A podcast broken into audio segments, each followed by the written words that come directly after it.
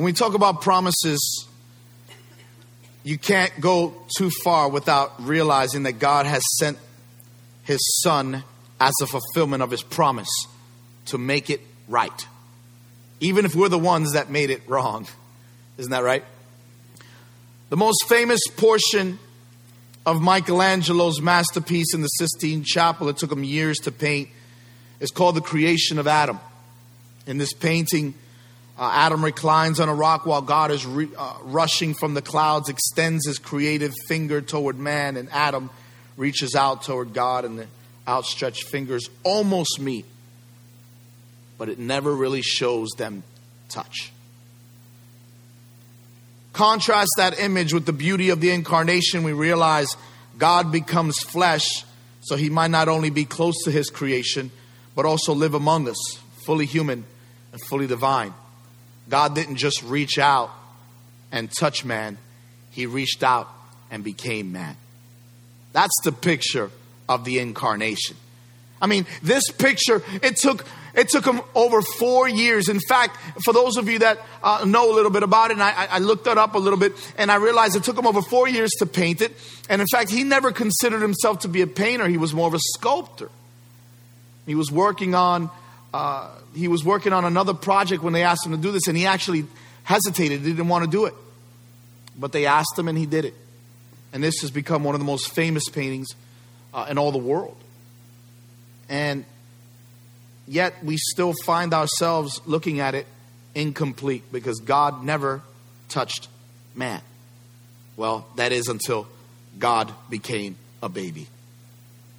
God became a baby. I thought I'd get an amen on that one. That was pretty good. God became a baby. And you know, there's a few things that can interrupt a life like the call of God. Is that right? The call of God in your life can interrupt you and add an unexpected birth with a virgin and then like throw in a Messiah in there.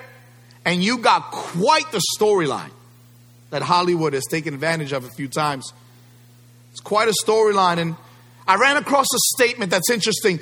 Isn't it amazing? Here's the statement Isn't it amazing that a baby born in a stable 2,000 years ago can cause traffic jams today?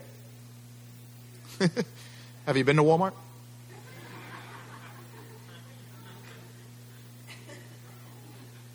The span between Malachi and Matthew, or Malachi, if you're Italian, maybe. Malachi and Matthew last, lasted about 400 years. Between Malachi and Matthew, it's called the silent years. It's called the silent years because there was a moment where God became silent, not dead, not distant, just silent. Sometimes the best way that I can discipline my children is just to be silent for a moment. They realize, why is it silent? Is there something wrong? What am I missing? And then they look at you and they go, oh, something's wrong. And I realize that I kind of think that that's what God was doing. He was saying a lot of things, and people weren't listening. Saying a lot of truth, and people decided not to listen. And so he became silent. He became silent to the point where one day people were going, He must have left us. They recognize God is silent, He's not speaking to us. And then he spoke up with a loud boom. That boom was in the form of a baby. Not the baby boom, that's something different.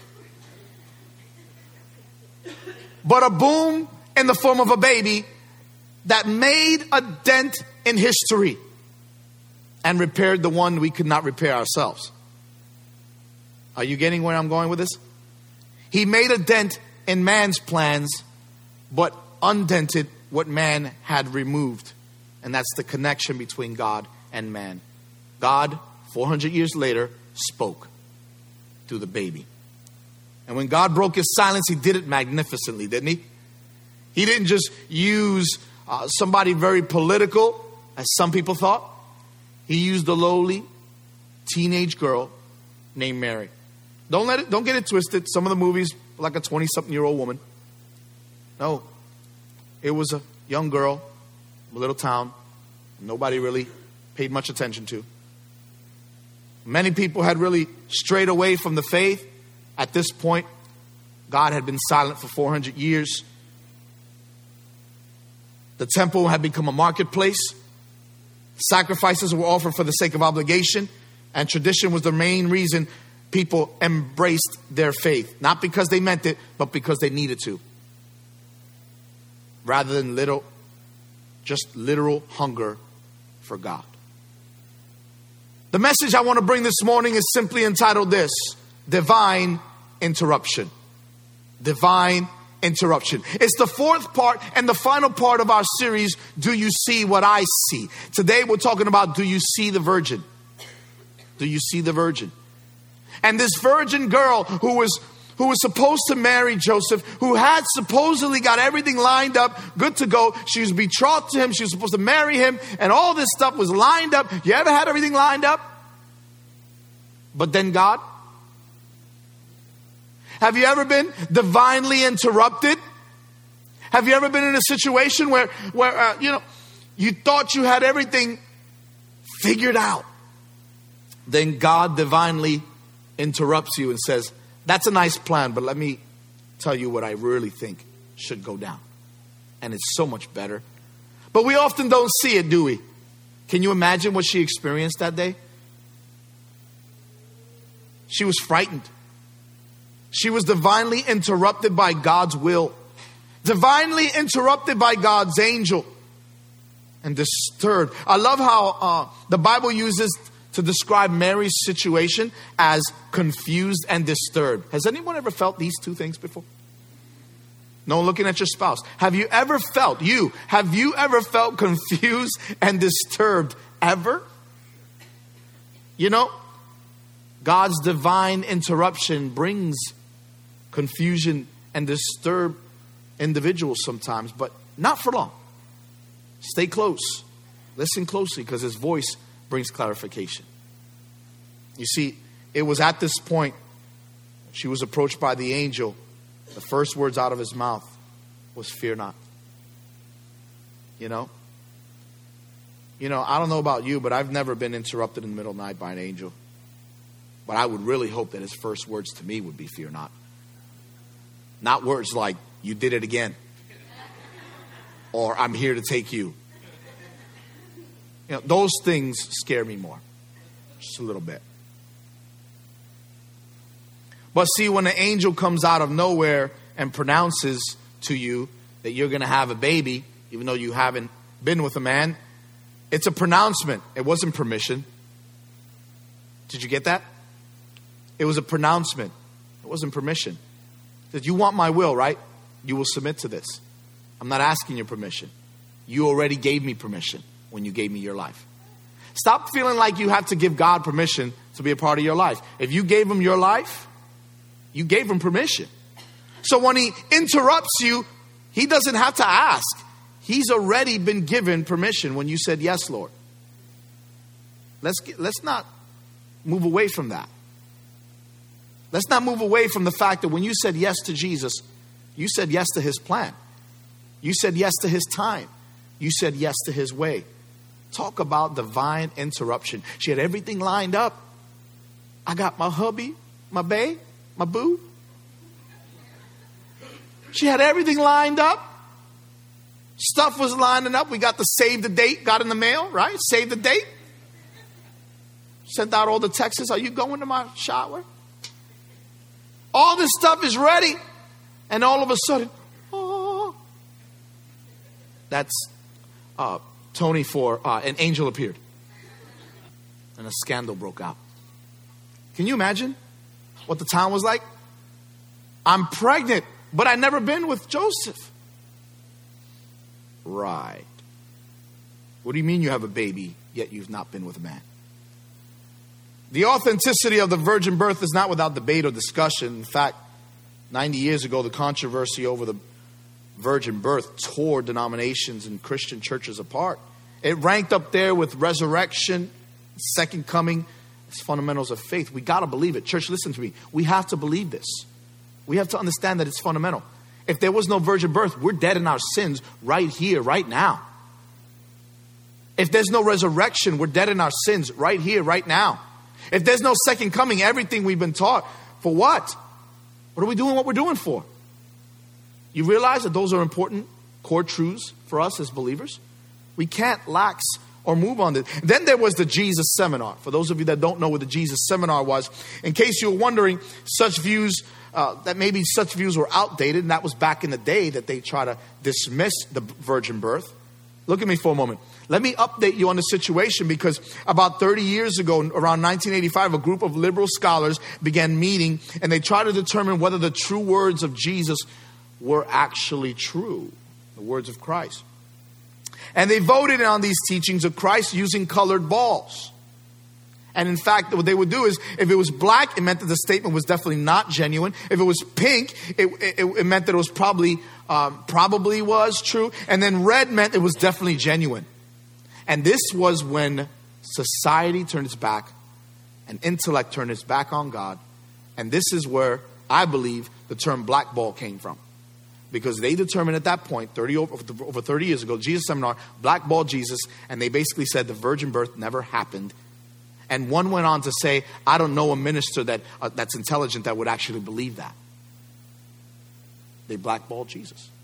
You blackball the virgin birth to say it's not genuine. You realize that we are all in here for the wrong reason then? We all are wasting our time. But I assure you today, there is one minister that stands at this pulpit right here, right now, that believes in the virgin birth, that believes that he's coming back again, that believes in the resurrection, the bodily resurrection of Jesus, and he is coming back again.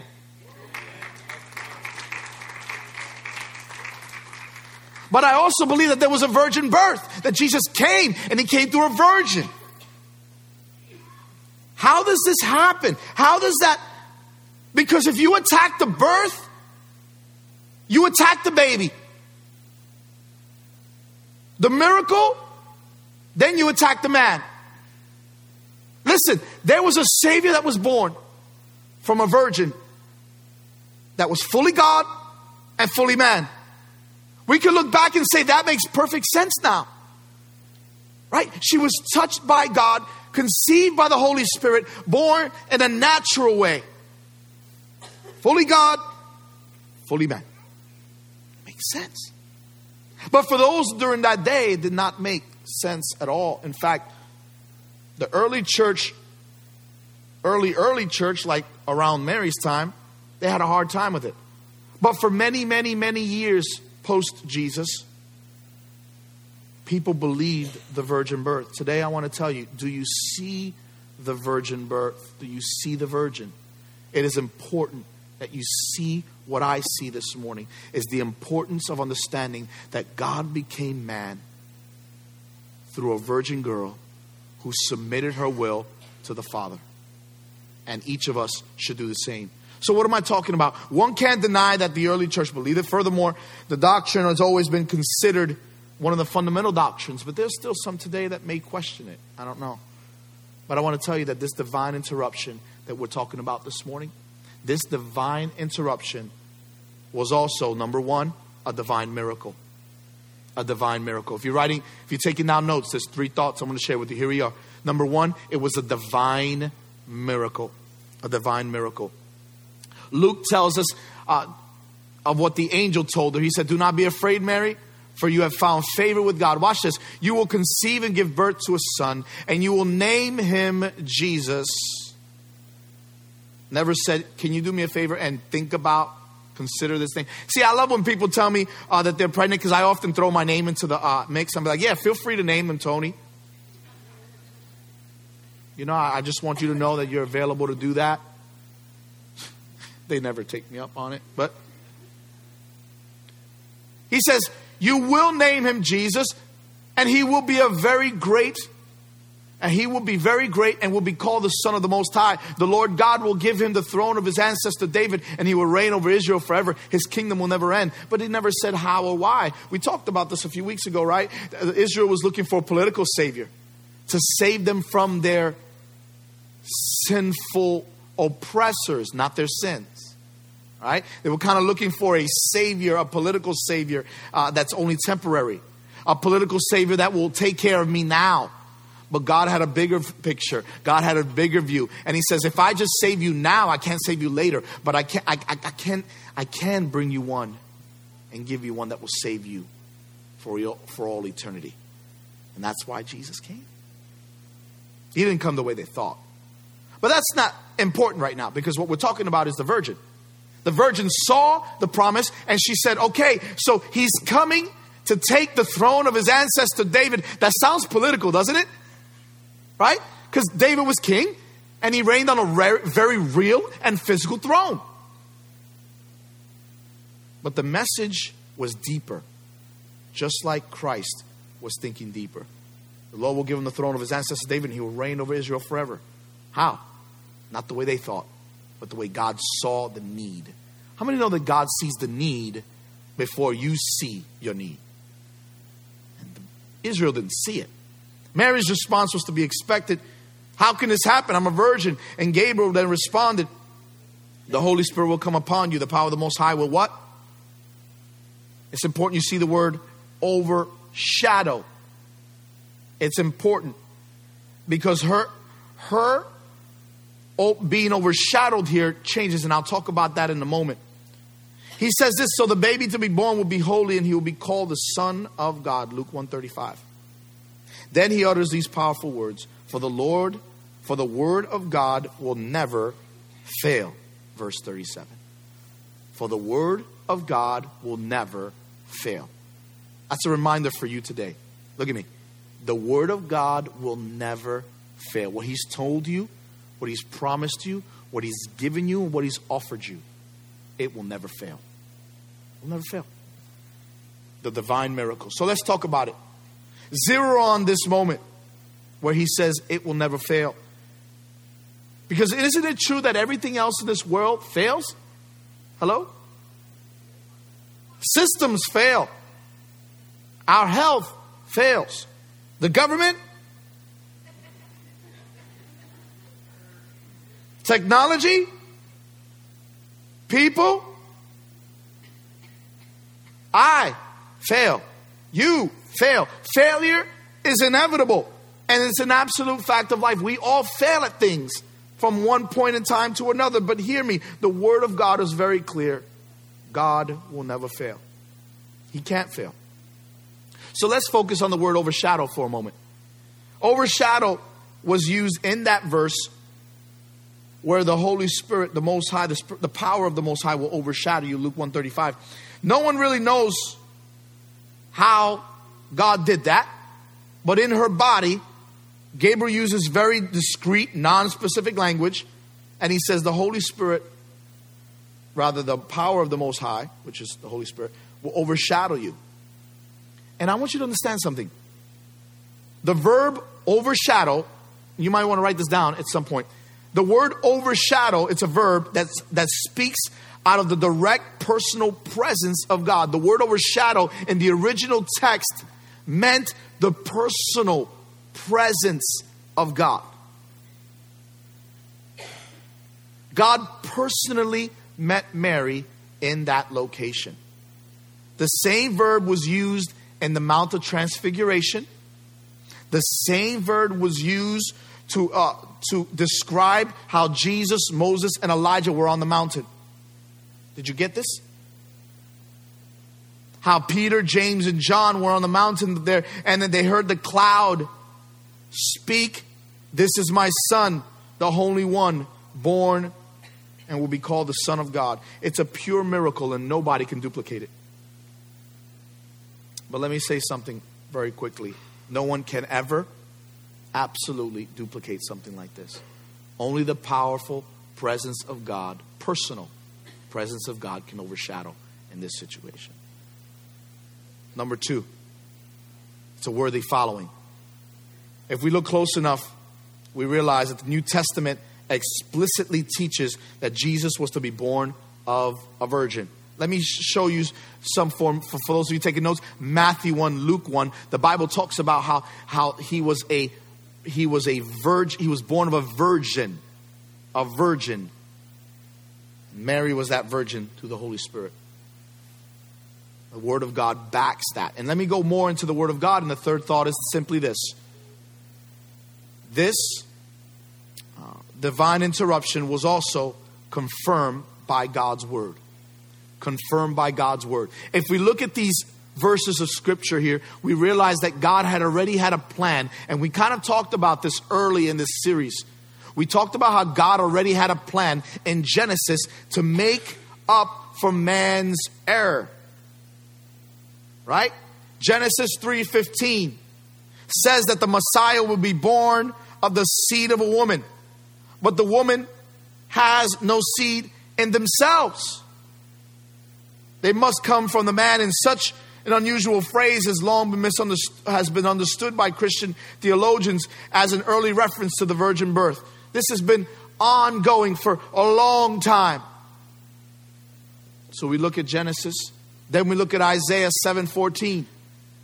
Clearly predicts that a virgin will conceive and bear a son called Emmanuel, God with us. The angel who appears to Joseph in a dream quotes this passage as proof that the virgin birth is a fulfillment of Old Testament prophecy. Do you see the virgin? Do you see God's plan? Watch this. John 1:14. John 1:14 tells us that the word became flesh. God became man. Last night we were gathered here in this room. We had a great turnout last night. It was fabulous. And in this room, we celebrated when God became man. And as I look across the room with these candles, I realize that each one of these candles represent a life. And we're to hold our life up and be a light to let the world know that God has made a way. God became man. See, the Bible focuses on the baby, not the birth. Everybody wanted to focus on how the Messiah was going to come. Let's not focus on how the Messiah came. I want to focus on the fact that the Messiah came. So you look at every movie, and every movie has a different interpretation of what that looked like, right? How many realize that? After a while, it's like there's not really one, there's one that you may like more than the other, right? I like this version of that. Or how many Jesus movies have you ever seen? And every crucifixion looks a little bit different. Why? The method and certain things will be lined up. But watch this. You realize that the story doesn't change? The story was not how he was crucified, the story was that he was crucified. The story is not how the birth took place. The fact was that there was a baby. And no matter how we tell the story, there was a baby that divinely interrupted man, that divinely interrupted woo man.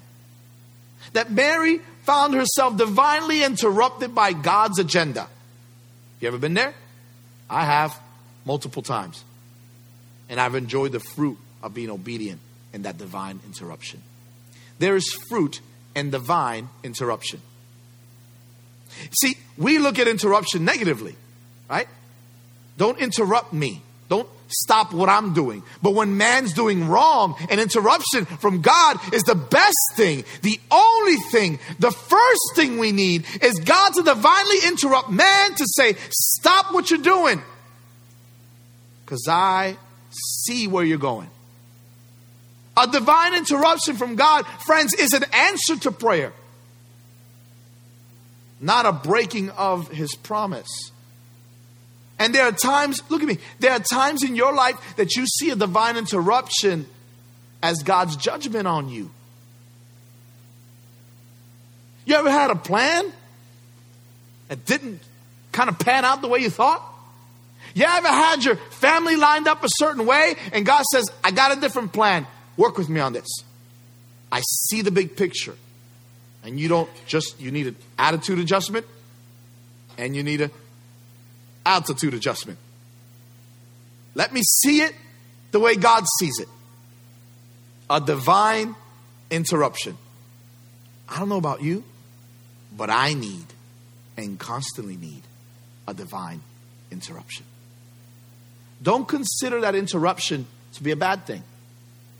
When our lives are interrupted by god it's because he sees what we don't see. Do you see what he sees?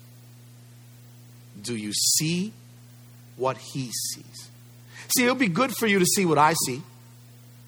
Because as I studied, as I prepared, and as I put this message together just for you, I thought to myself, I hope they see what I see. But more importantly, I hope you walk away this holiday, this Christmas season, this season about the Savior. Do you see what He sees? He saw a virgin, He saw an opportunity. There was a young girl who gave herself already to God, said, I'm yours. He didn't have to knock and say, Hey, would you consider this thought? Hey, would you consider this opportunity? He said, I got a plan. You will, you will, you will. X, Y, Z. Right? Because he didn't have to ask permission. Because they gave permission when they said, Jesus, I do. Right?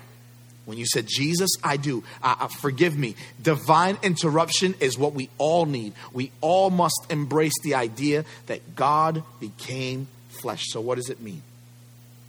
Here it is.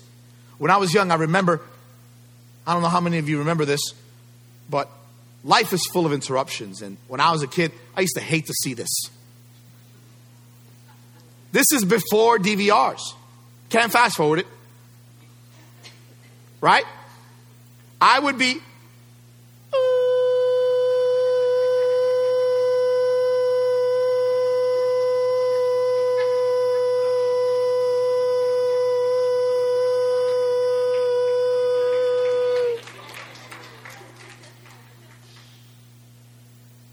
We interrupt this broadcast to bring you a special bulletin.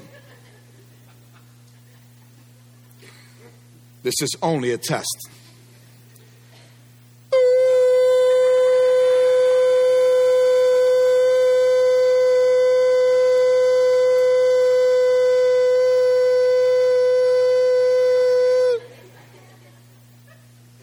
Annoyed yet?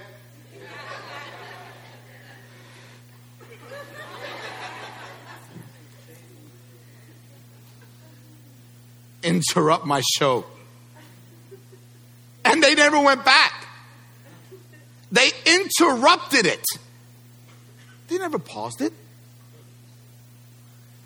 You'd have to wait till next year or the next time they showed it or go to the video store. Remember that? Video stores? Back to the story. We are interrupted by life and things. The emergency broadcast system was a necessary thing. That's the way they give us information in case something was terribly wrong. You have to test it. He has to test you. Once in a while, you have to be interrupted so that we know when God speaks, I'm listening. I hated it. I hated being interrupted. You hate it. You hate being interrupted by God. I get it because I do too.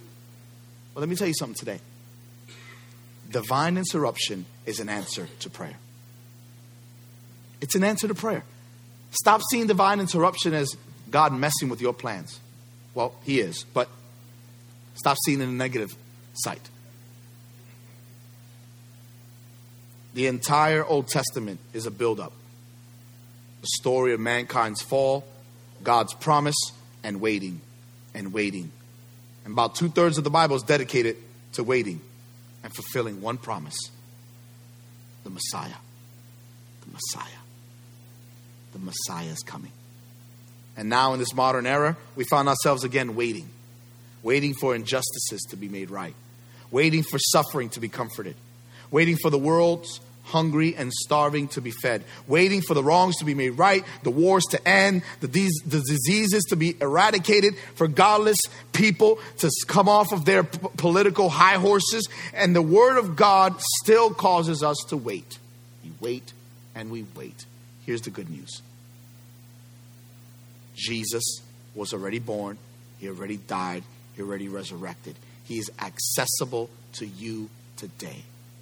That is, if you know him. If you don't know him, then he's not accessible as quickly as you think he is. But if you can make him your Savior and your Lord, he's ready to give you a divine interruption today that will be for all eternity. Let me make it very clear. You need a fresh touch of God's presence this holiday. You need a fresh touch of God's presence this Christmas. So if you can't find what you're looking for in the things, why don't you look to the one who gives all things? See, Jesus was God before time began. Is that right? Jesus was God before time began. And his heart received the sin's first blow. Did you know that? That God was the first one to suffer for man's sins? The moment we disobeyed, his heart was broken. We didn't see right away. We saw it when he finally approached us and he finally kicked us out of the garden and he finally said, Man, you've messed up. But guess what?